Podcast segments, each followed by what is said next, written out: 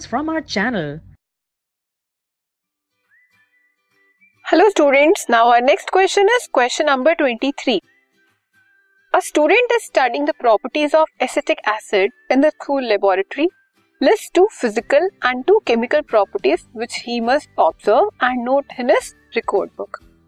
एक स्टूडेंट ने experiment perform किया किससे एसिटिक एसिड के साथ अब आपको ये बताना है कि एसिटिक एसिड की कोई दो फ़िज़िकल प्रॉपर्टीज़ और कोई केमिकल प्रॉपर्टीज़ फ़िज़िकल प्रॉपर्टीज़ कौन सी होती है जिन्हें आप देख सकते हो, जिन्हें आप टेस्ट कर सकते हो, जो विजिबल होती हैं जो।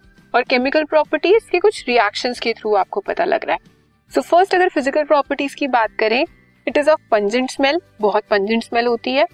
Acetic acid is liquid in state और उसकी स्टेट कैसी होती है? लिक्विड ठीक है, ये फ़िज़िकल प्रॉपर्टीज़ होगी। Now next is chemical properties water में सॉल्युबिलिटी कैसी होती है एसिटिक एसिड की? वो सॉल्युबल होता है so it dissolve in water dissolve होने के बाद वो किसमें डिसोसिएट हो जाता है?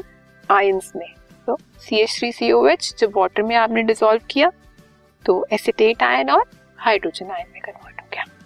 It reacts with sodium hydrogen carbonate to gives carbon dioxide and water acetic acid react with hydrogen bicarbonate that is sodium bicarbonate ये हमारा एसिड है, ये हमारा बेस है।